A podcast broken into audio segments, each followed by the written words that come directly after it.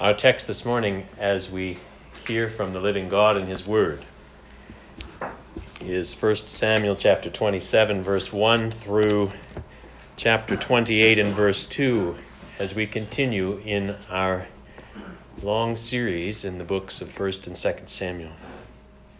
I'd like you to keep your finger there in 1 Samuel 27, but to begin, I'd like you to turn in your Bibles, if you would, to the Gospel of Matthew chapter 14, and that is on page 770 in the church Bibles that are on the table. Matthew chapter 14, and we are beginning to read in verse 22. Matthew 14, verse 22, you'll recognize this episode.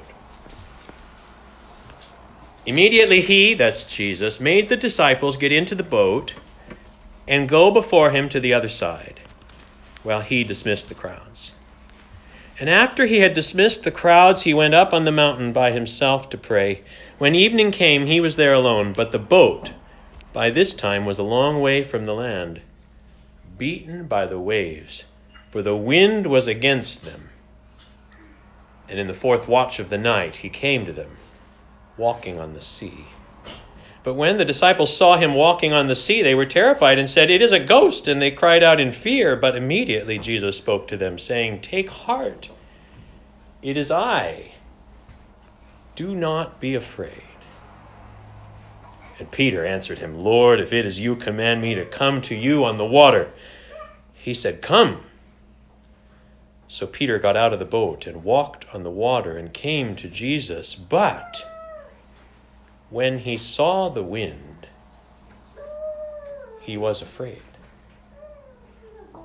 and beginning to sink. He cried out, Lord, save me. Jesus immediately reached out his hand and took hold of him, saying to him, O you of little faith, why do you doubt? And I want to think about those words of Jesus to Peter just for a moment. O you of little faith, why did you doubt?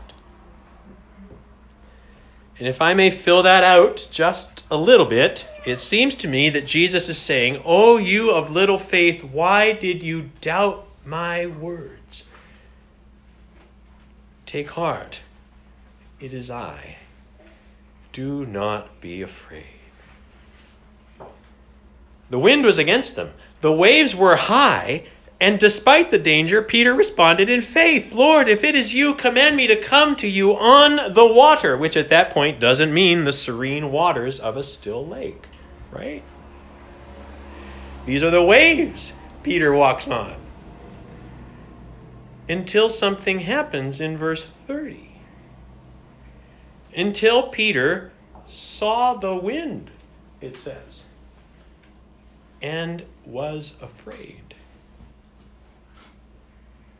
Take heart. It is I. Do not be afraid, said the Lord. And in one moment, Peter trusts those words of Jesus as he walks on the water. And in the next moment, he doesn't. And he begins to sink. Why? Because he saw the wind, the text says. And I think the key point is that the wind hadn't changed, you see? The waves had not suddenly become higher. No, the change wasn't in the waves. The change was in Peter. Jesus says, Oh, you of little faith, why did you doubt. Now, go back where you have your finger in 1 Samuel. We'll, we'll leave Matthew now. You don't need to save that spot. Go back and look at that first verse of 1 Samuel 27 because I'm convinced it's the first verse that's the key to the whole chapter we're looking at this morning. 1 Samuel 27, verse 1 then David said in his heart, Now I shall perish one day by the hand of Saul. And just stop there. Because if you were with us last week, or if you know anything about where we're at in the narrative of 1 Samuel, verse 1 of chapter 27 should sound wrong to you. Where was David at in his heart only two verses back in chapter 26, verse 24 from last week? Do you remember this? If you look there, chapter 26, verse 24, David says to Saul, who's been hunting him since at least chapter 19, he says, after he'd spared Saul's life for a second time, Behold, as your life was precious this day in my sight, so may my life be precious in the sight of the Lord, and may he deliver me out of all tribulation. There's the faith of David. Confident, trusting in the Lord and in his promises. And it comes as the high point. We got there. It came as the high point, the culmination, if you will, of a long stretch of narratives that we've been considering for weeks now. David's experience had been again and again what chapter 23, verse 14 had said that Saul sought him every day, but God did not give him into Saul's hand. Do not fear, Jonathan had said to David in chapter 23, verse 17. Do not fear. For the hand of Saul my father shall not find you. You shall be king over Israel. Those were words of encouragement from the Lord through Jonathan to David. It was the reiteration of the promises of God to David in a moment of need back in chapter 23. David knew it was true. So in chapter 24, verse 15, after David had spared Saul's life the first time in En Gedi, remember what he said? Chapter 24, verse 15. May the Lord therefore be judge and give sentence between me and you, Saul, and see to it and plead my cause and deliver me from your hand. That's where David was at. Trusting the Lord to deliver. And when Abigail came to him in chapter 25 to stop him from carrying out his murderous intent against Nabal, remember that episode, what did she say? Verse 28 of chapter 25 The Lord will certainly make my Lord, that's David, a sure house. If men rise up to pursue you and to seek your life, the life of my Lord shall be bound in the bundle of the living in the care of the Lord your God. He shall appoint you prince over Israel, she told him. And David had believed it. And then we come into chapter 27, and what does it say? Then David said in his heart, Now I shall perish one day by the hand of Saul. That should come as a shock, dear friends. We're not prepared for this in the narrative at this point. And that seems to be part of what the narrator intends. The sharp juxtaposition of belief and unbelief, of faith and little faith, to use Jesus' expression. That's part of the point here. And I think in the way the narrator puts it in verse 1, we are to understand that it wasn't some new turn of events that suddenly required David to leave Israel. It wasn't some new external threat that precipitated David's action in this regard. The waves hadn't suddenly become any higher. In fact, nothing new had happened. Except, of course, in David's mind and thoughts. Because evidently, David had begun to think differently about his situation. And in doing so, he'd left no room for God I wonder if it struck you that the Lord is not mentioned in this chapter. This is the same David who said as he approached his confrontation with Goliath in chapter 17, verse 37, The Lord who delivered me from the paw of the lion and from the paw of the bear will deliver me from the hand of this Philistine. This is the same David who said to Abishai in our text last week, speaking of Saul, As the Lord lives, the Lord will strike him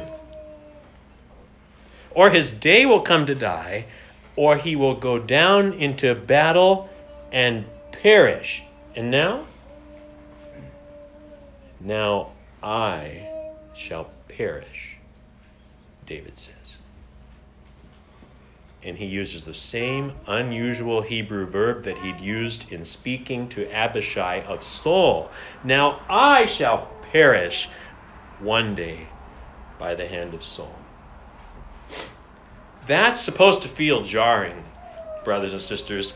I think that's what the narrator intends. Keep in mind, there were no chapter divisions or verse numbers in the original Hebrew. Between the end of our chapter 26 and the beginning of our chapter 27, of course, in your Bibles, you have some white space, right? And a big heading there, and a big number there that seems to create some kind of division. That's not in the original. It's belief and unbelief, faith and little faith coming from the same person. And they're right next to each other in the text. And once we get over the shock of it, let me ask you who among us can't relate to that? Do you not relate to that? That there are moments of great moral and spiritual triumph in our lives when righteousness and faithfulness prevail, and then something changes. It may not be even a big thing, and we lose our focus, and we see the wind and the waves, and we're afraid again. And Jesus' words to Peter could be spoken to us Oh, you of little faith, why did you doubt? Which, so by now you can tell that my interpretation of, of 1 Samuel chapter 27 is that this whole episode is a massive failure on David's part. Right? That is not a given. You can read alternative interpretations of chapter 27. Mine is this is a failure. I think David becomes a shadow of his former self. Let me just survey here the content of the chapter to explain for you what I'm seeing, okay? So at least you see how I'm reading. And I won't present the alternative read in detail, I'll just walk through it and then I'll have a couple points to make at the end. There is nothing better for me than that I should escape to the land of the Philistines, David says to himself in verse 1, which is exactly what he does. And it's the Philistines we're talking about here. Israel's bitter enemy. As we've seen repeatedly in 1 Samuel, the role of the king of Israel is to defend Israel from the Philistines, not join them. And now the fact that they're not a neutral party is precisely what David seems to count on in his calculation because he figures he'll escape out of Saul's hand if he goes there. So in verse 2, he offers his services and the services of his men to the heathen ruler Achish of Gath in the land of the Philistines. We learn in verse 3 that David intended this to be a long term situation. Because it says all the families of the men came with them and they lived with Achish, it says at Gath, which means they must have put themselves under the authority of Achish because you don't live with a king except under his sway. And early on, it seems David might have figured he'd done the wise thing. His strategy had worked because we read in verse 4 and when it was told Saul that David had fled to Gath, he no longer sought him. David had relief from Saul. free from Saul's pursuit for the first time since chapter 19. Which, I mean, think about that. David had to be worn out at this point, tired. He had men and their families to look after. So Gath may be in Philistine, but Gath certainly beats a cave, no? So David's plan works. We don't know what had happened that led to David finding favor in the eyes of Achish, but clearly he had, which is a real change since chapter 21 when David last went to Gath, if you remember that episode. But things are different now for whatever reason, and so David's request works as well. David asks Achish for a country town, just a town, away from Gath. Achish grants him Ziklag, and Ziklag's location isn't totally certain. Most scholars seem to think it was south of Gath, probably near the border of Philistine and Judean controlled areas. And so for 16 months, David lived there, verse 7 says, on the border between Philistine territory and Israelite territory. But it's then that we learn that not only had David's plan worked and David's request worked, but David's deception is working too. Because he's not just hanging out in Ziklag, is he? Beginning in verse 8, we read about how David and his men become desert raiders, and they would attack these bands of Geshurites, Girzites, Amalekites, people groups in the vicinity. Verse 9 describes it, and David would strike the land, would leave neither man nor woman alive, but would take away the sheep, the oxen, the donkeys, the camel, the garments, and come back to Achish, naturally, because the king has to get his share of the spoils. And then David and his men get the rest. And yes, groups like the Amalekites and the Geshurites were known opponents of Israel. We don't know anything about the Girzites who are mentioned here. But David's motivation in completely wiping out the people in these attacks is made clear in verse 11. Look there, the narrator says, And David would leave neither man nor woman alive to bring news to Gath, thinking lest they should tell about us and say, So has David done, which is an issue. Why? Because David was all the time lying to Achish about who he was attacking. That's what verse 10 says. When Achish asked, where have you made a raid today? David would say, Against the Negev of Judah. You hear that? Judah. His people. He was telling Achish he was attacking Israel from his base in Ziklag on the border. Or he would say against the Negev of the Jerahmeelites. I don't know who they are. Or against the Negev of the Kenites. Remember the Kenites? These were the allies of Israel whom Saul had spared when he was to attack the Amalekites back in chapter 15 and didn't even do that successfully, but he had let the Kenites out of the way, right?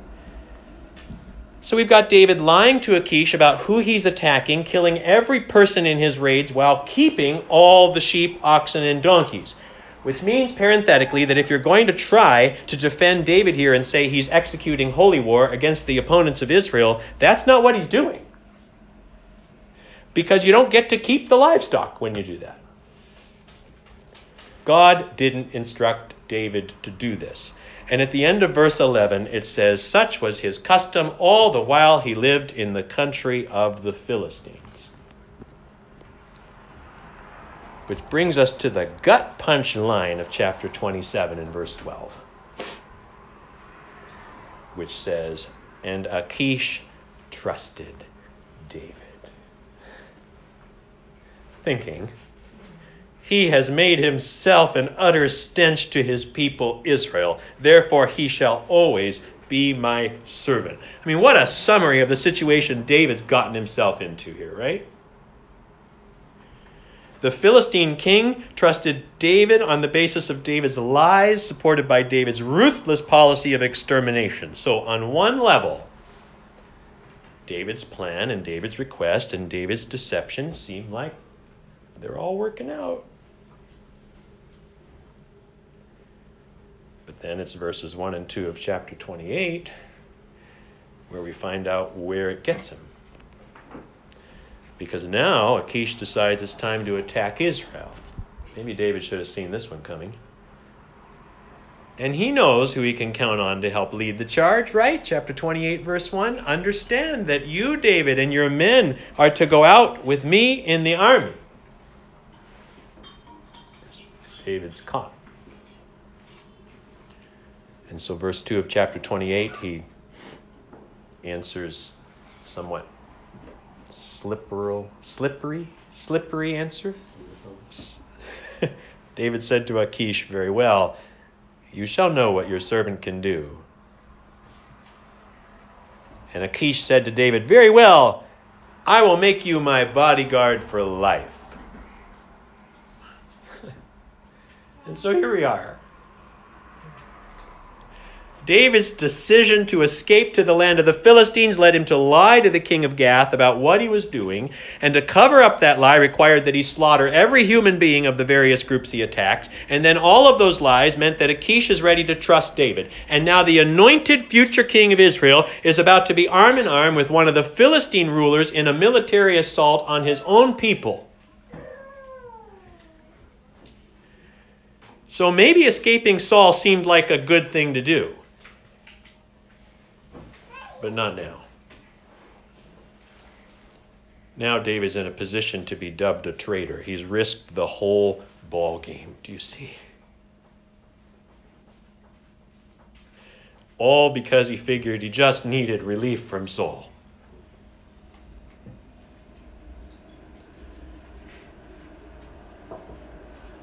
Be careful of the if only way of thinking. If only I could escape this problem in my life, it would all be fine.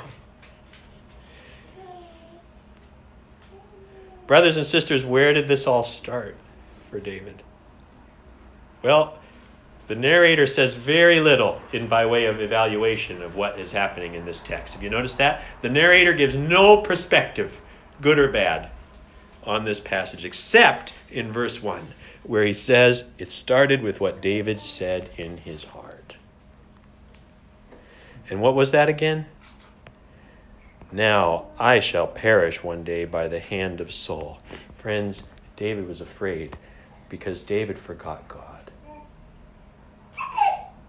And I've said it, but it's key here. The Lord's nowhere to be found in this chapter. There's no evidence that God is in David's thoughts here. In fact, it's just the opposite. He's convinced of the exact opposite thing to the promises that God had made to him and that others had spoken to him. And even beyond that, there's no mention of how the Lord evaluates any of what has happened here. I think because the narrator lays it out in a way that we know the evaluation it deserves. I think this is a massive failure on David's part. And we have to wait until chapter 29 to learn how the Lord intervenes to deliver David from the harmful results of his behavior. Well, let me offer two takeaways from this chapter as I conclude this morning. The first takeaway I've already alluded to, but it, it is for me the key point here, I think. Brothers and sisters, spiritual victories are never permanent realities. Spiritual victories are never permanent realities. It's not possible for us in this life to reach this place of perfection where we are able not to sin. And I say it a lot, it's one of the things I say. But the life of faith is not an ever upward linear progression. It's a roller coaster. All of us will have moments of spiritual victory as David did. And we will have moments of failure as David also experienced. But the Bible everywhere calls us to fight against such failures, to put to death the deeds of the body, as Paul puts it. And I think verse 1 gives us the, the important clue regarding a key way that we can do that in our lives. And it's all about what we say in our hearts, isn't it? Or more literally, you could translate verse 1 what we say to our hearts. We do not know how much time passed between the end of chapter 26 and the beginning of chapter 27. There's no reason to think that this is something that happened just overnight to David. But perhaps over some amount of time, however long it was. David was talking to himself, and what he kept saying to himself determined his action. Do you see that? Dear friends, what you say and what you keep saying to your souls will direct your way. And I think we all constantly do this. We constantly talk to ourselves. Remember how Jesus depicted the farmer whose silos and bank accounts were full? And, and he said in that parable, the farmer says, I will say to my soul, Soul, you have ample goods laid up for many years. We chuckle at that, but we know it's true. Or positively, you could have a look at Psalms 42 and 43, and, and you know some of those Psalms. Here's Psalm 42, verse 5. Why are you cast down, O my soul? And why are you in turmoil within me? You hear what the psalmist is doing there? Hope in God. He's speaking to himself. He's saying something to his own heart. Hope in God, for I shall again praise him, my salvation and my God. Here's the applicational end of chapter 27, if you will. What's your inner monologue like? What do you say constantly to your heart? Because somehow, contrary to Yahweh's record of protecting David and to Yahweh's promises that came via Jonathan, via Abigail, David in chapter 27 is certain he'll perish at the hand of Saul. So instead of trusting God's word, he trusts the security that he arranges for himself in Philistia. How do you avoid doing that in your life? How do you trust the Lord in your life? When the wind is strong against you. The waves are high. How do you have faith and not be afraid? Answer by talking truth to yourself over long stretches of time by speaking to yourself the truth about God and His promises, which means parenthetically that it's for good reason that the most common sermon applications are what? Read your Bible, pray, come to church, join a small group, right? Why? Because you've got to be careful what you speak to your heart, brothers and sisters. Is God in it? If not, why not? That's the first takeaway for me. More briefly. More briefly. Here's the second takeaway for me. And it seems so obvious, but I think it's important. The second takeaway for me is that David isn't Jesus. David isn't Jesus. And I mean that on different levels. I, of course, mean it technically. David was a Messiah. David was an anointed one. David was a future king, but he wasn't the Messiah. There can be no mistake at that point, right? David wasn't the seed of the woman that would crush the serpent's head referring to Genesis 3, verse 15. David wouldn't take away the sin of the world and then rule in perfect justice and equity. That's the king we're waiting for in this Advent season. The Lord is the ultimate king of his people, as we've been saying from the start in 1 Samuel. But seeing that David isn't Jesus also helps us to better understand ourselves, I think, and this is where I want to end. Because as much as I've tried to say from the start of this whole series that we'll end up disappointed with David. You know, this week I still found myself disappointed at the fact that David disappointed me. Does that make sense? Because I guess I'd become pretty pro David in my heart, I think.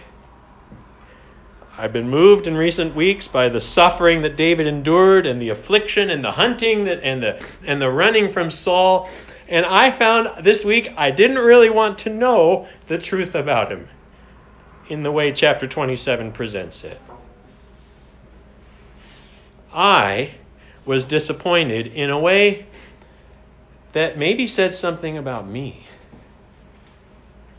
And maybe what it says is that, somewhat to my surprise, I could pretty easily fall into a certain kind of hero worship of exalting figures like David in the Bible, or maybe of other Christian women or men in today's world, and forget somehow that they will disappoint me because they aren't Jesus. And for as much as I thought I knew that, I still found myself surprised somehow to be confronted by the fact that David, the chosen anointed servant, is in the end made of the same stuff as I am, as all of us are. That he was a man with a nature like ours, to use the James 5 language, in himself more than capable of doubting God, of giving way to fear, of self protective action with no reference to God. Or to put it another way, I guess I was a bit surprised to realize afresh that David possessed all the weaknesses that led to Saul's downfall. Which makes the only difference in the end between Saul and David what? Only the grace of God, brothers and sisters. Only the grace of God. Achish had been a fool to put his trust in David. But I guess I realized maybe I'd done a little of that myself too. And we certainly can admire and seek to emulate the faith of others, but let's remember that in the end, only Jesus is Jesus. And only Jesus will never disappoint us. Because, as Deacon Marion put it this week at our pastoral meeting, the hero of the Bible is the Lord.